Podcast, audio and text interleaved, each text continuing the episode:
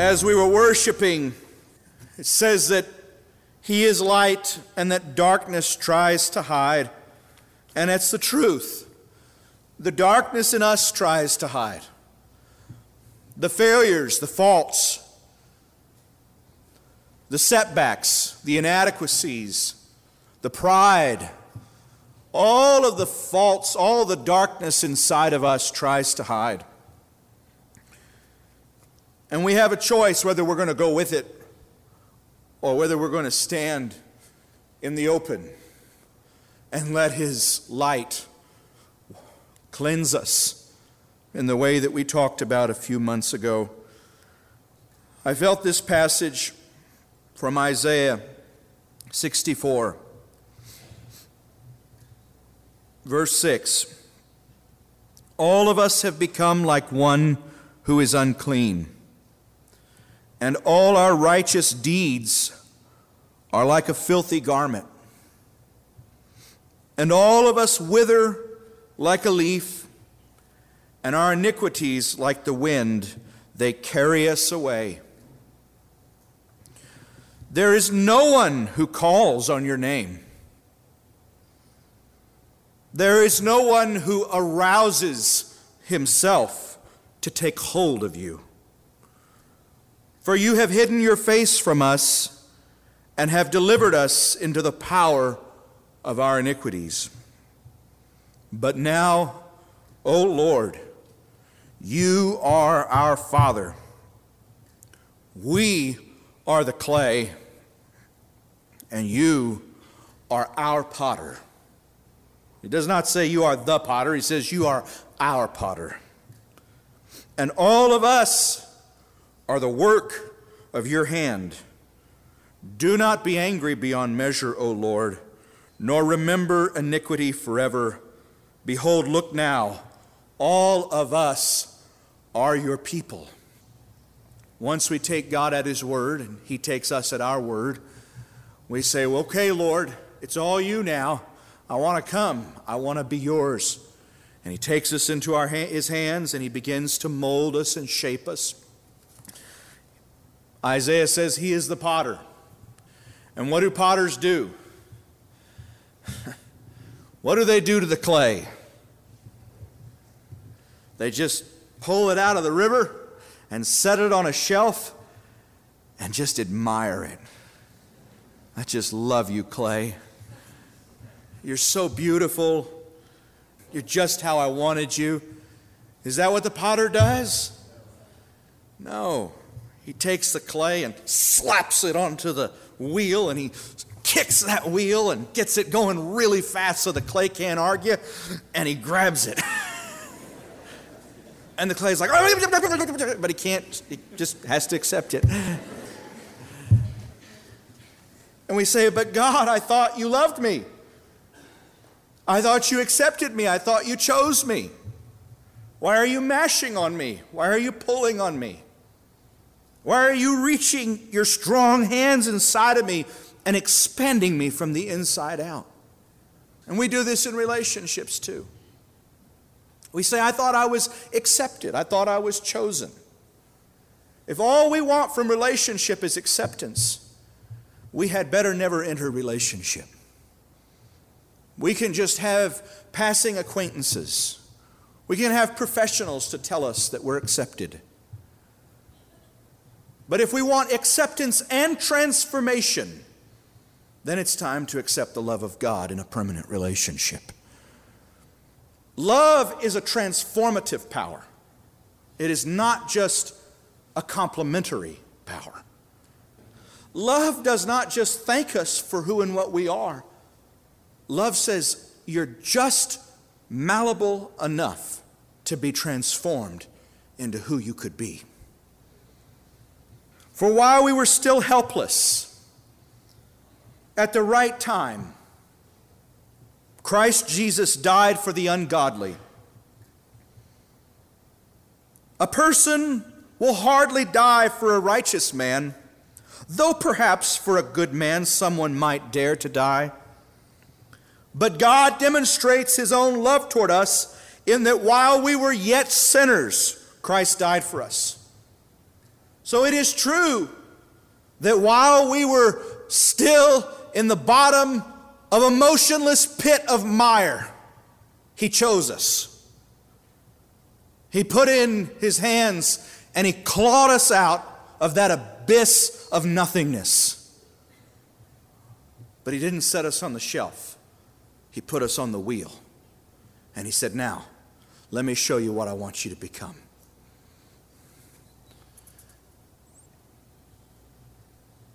If clay ends its time with the potter in the same state and basic condition that it began, this would either indicate the unskilled inadequacy of the potter or the stubborn inflexibility of the clay.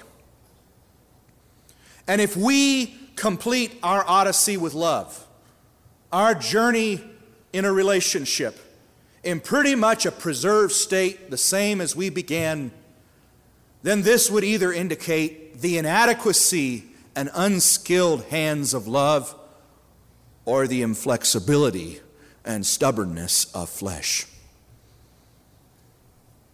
If all we want is acceptance, it's better to stay in the bottom of the miry pit and just stew in our juices there. But once you're pulled out, you're starting to dry. And you better let God work on you as hard and fast as He can so that when it's time to dry, you're basically the right shape. If you've got an identity as a lump, you're never going to accept the transformation unto an identity in the image of God. Do you like your lump identity? Why are you mashing on me, Lord? I'm already a lump. Why are you trying to fix me and change me? I'm already a glob. Can't you accept me for who I am? No, I accepted you for who you can be. That's why God poured out His love into our hearts through the Holy Spirit. Amen. He said, You can be different. You can be changed into the image of God's Son. So if He accepts the lump, it's only in as much as He believes the lump can be changed into something. Can you be changed? Is the clay full of rocks, full of thorns? So many people cry out, I want to be more than a lump. I don't like being a glob. People look at me and pass right over me. I want to be useful. I want to be a vessel. Put me to use in the kingdom. And the Lord says, Really? Yes, Lord. Send whomever you will. Touch me, change me, expand me, mold me, stretch me. What are you doing? God loves lumps. Why are you messing with me? Just like that. God loves lumps because he believes lumps can turn into vessels. But if lumps want to stay lumps, they need to stay in the pit. But if you want to get dug out, you got to be willing to go through the stretching, the mashing, the molding, the painting, the identity change, the firing. God, I'm still not what I want to be. I'm still not what I want to be, and I don't have an identity as a lump that I want to hold on to. I'm not in love with my clunky identity. I really want to change. I want to change. I want to be transformed into the image of God's Son. And real love doesn't put me on a shelf and squirt a little water on me every now and again and say, ah, what a lump. Real love says, yeah, yeah, cocks its head and sizes me up and puts me on the scale and measures me and says, Yeah, yeah, I think I can totally ruin your lump identity and turn you into something else. Real love is not just adoration and affection for the lump identity, it's the belief that we can be changed. Amen. So we say, Okay, Lord, put me on the wheel. Oh, but don't use his hands. Hey, listen, I remember from pottery class like a long, long time ago, them pulling out the jawbone of a, of a whale. If I'm, it was a rib bone of a whale. So if God can use the rib bone of a whale, he can use people made in his image to touch you every now and again, to change your shape just a little bit here and there. That wire, that rib bone, these people around you, they're just tools in God's hands. They're the hands that he uses, they're the love that he shows, they're the grace in its manifold forms. Thank you, Jesus. You want to be discipled? Well, then don't look for acceptance as a lump. Look for transformation through change. So, can the clay talk to the potter? We can because we're one kind of clay that can talk. And he says, Shall the clay say to the potter? Three times in the book of Isaiah, he talks about clay talking to potters. Amen. Can you imagine that? Somebody's at the pottery shop and all of a sudden this thing opens up a little mouth. What are you trying to do there? Uh, I really enjoyed being a lump, you know. but he's trying to make a point. Isaiah is trying to say that's how silly it is when we start telling God that he should use different tools, that he should spin a little slower, that he should ex- appreciate our lumpness a little more. We don't know what we need because we don't see the end result. He does. He's got something in his mind, and he calls those things that are not as though they were. You walk into God's potter's house, and he's got all these lumps in bags so they won't dry out. And you say, What's that, Lord? And he says, That is going to be a beautiful picture. It's going to serve in the house of a king. Really? And it just looks like a yucky gray lump. You say, What is this, Lord? He says, That is a vase that is going to hold flowers that even Solomon in all his glory can't be compared to.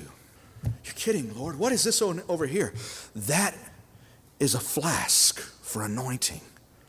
God calls those things that are not as though they were. In His mind, He loves us when we're still indistinguishable from the mass of mire in the bottom of the pit.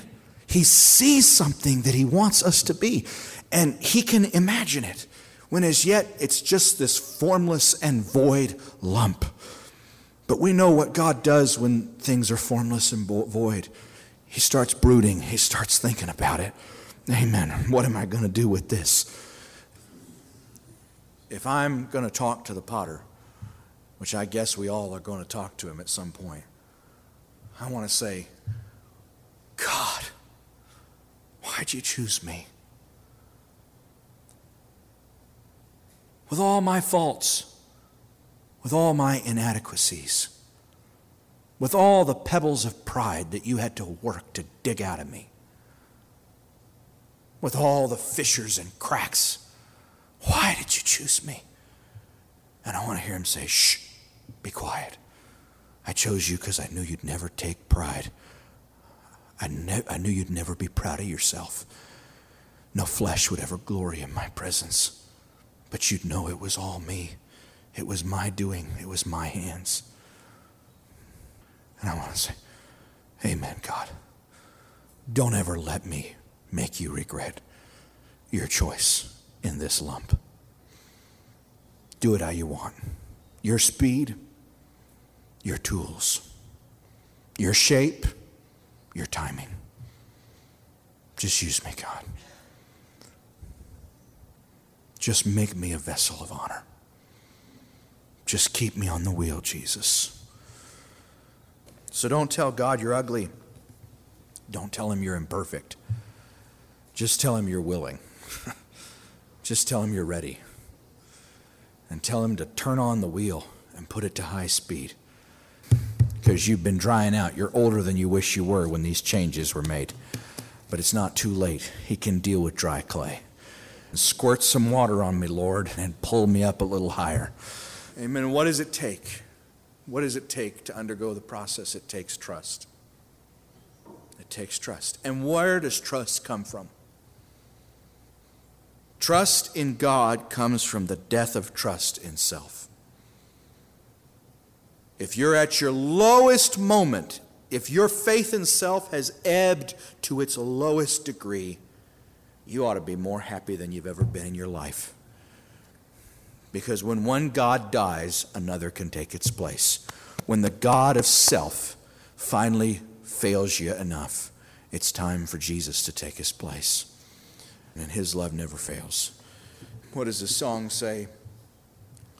The gods of earth failed and betrayed me, but you alone are truth and life. Amen. I'm so glad to be in the presence of God tonight. I'm so glad to feel his hands messing with me. I'm so glad for every relationship. I'm so glad for every rebuke. I'm so glad for every reminder that makes me withdraw my investment from flesh and self and makes me say, God, have it your way. Amen. Mold me, shape me, change me, transform me, but just use me and make me into something that your house can make use of. Once he's put the glaze on and fired me, it's not over then either, is it? I don't get to say, no, sir, I, I, I, don't, I don't like that. I don't like vinegar, only grape juice. I don't get to make those choices about how God uses me. I don't get to decide whether I'm going to be sweet or whether I'm going to be sharp. I don't get to decide whether I am filled with vinegar or whether I'm filled with honey. I don't get to decide whether I serve this one or whether I serve that one. We are vessels. Vessels don't make their own decisions, they are tools in the hands of another. We are merely vessels in the hands of God. And all we want is to make sure that we haven't cracked, that, that some pebble of pride hasn't make, made us crack so that He can no longer use us. Amen. That woman cracked her jar, but something else was healed, wasn't it?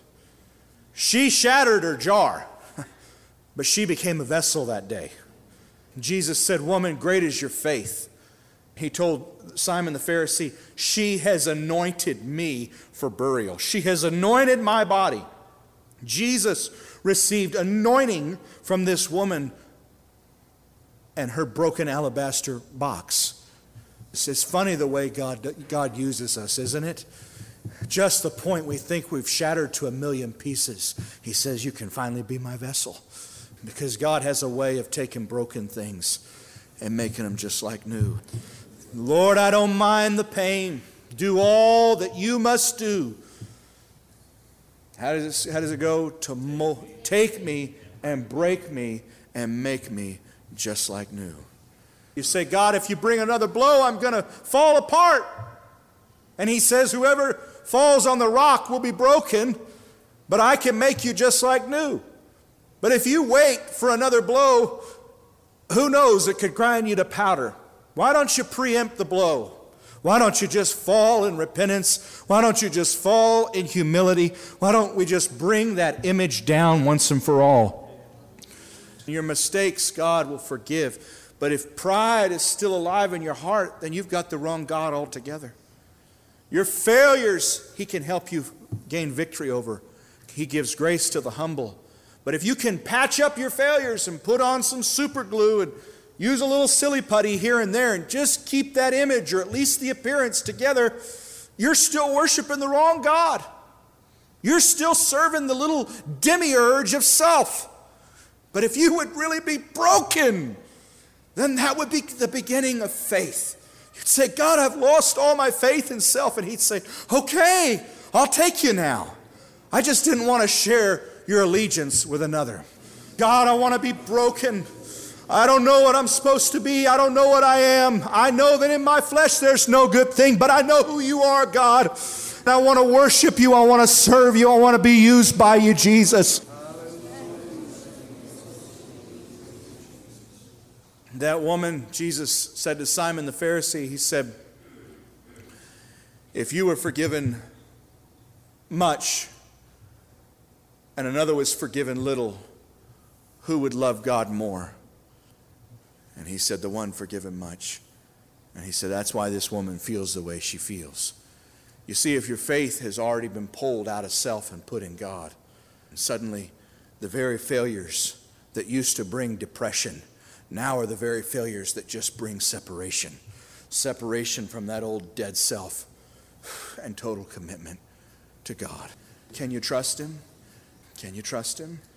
You can feel he's been looking at you for a while. You can feel his hands have been digging all around you. Can you trust him? If you can't, is it because you're still trusting in, the, in yourself? Flesh makes an awfully bad God.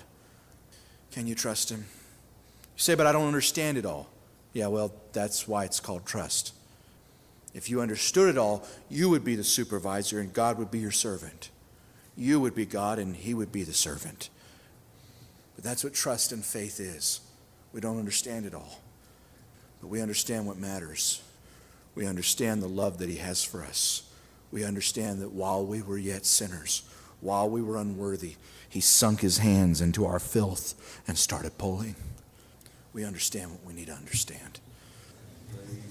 That would be the scariest thing, is to hear the Lord walking by some lumps of clay and somebody saying, Lord, do you want this one? No, no.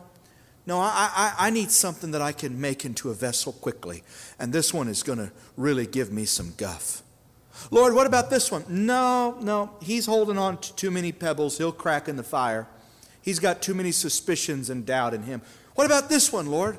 No, no. He's too dried and set in his ways. He won't let me change him. He won't accept it when people offer correction. What about this one, Lord? Well, it's the grossest stickiest, wettest lump in here. But you know what? I don't think it's going to have any resistance to my hands. All right, let's put it on the wheel. Some of us, God is just asking us do we trust Him? Do you really trust Him? Do you want an identity as a lump? Do you want an identity as an image without God? Do you really trust Him? Some need to say, God, I'm ready for the hands of my father. I'm ready for the hands of my spouse. I'm ready for the hands of my pastor. I'm ready for the hands of the one who's called to disciple me. Others need to say, God, I'm ready to see my old image crack and fall. I'm ready for you to grind me up and make me into something different. Others just need to whisper under their breath, God, I trust you, and start building there. God, I trust you. I may not understand you, but I trust you. Can you say that to the Lord tonight? You've never failed me, Lord. Amen. I don't know you. We haven't been, we haven't, I haven't re- received your help too much, but I know that all the good in my life has come from your love. I trust you. I give myself away I give myself away.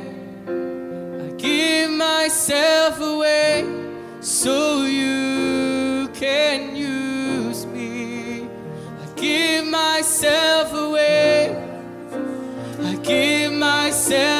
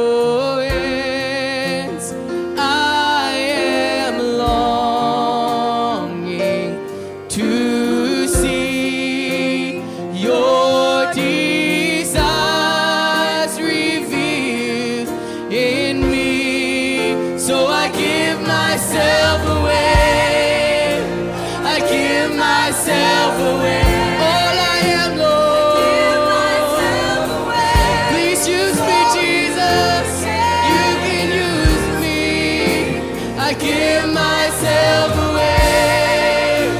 I give myself away.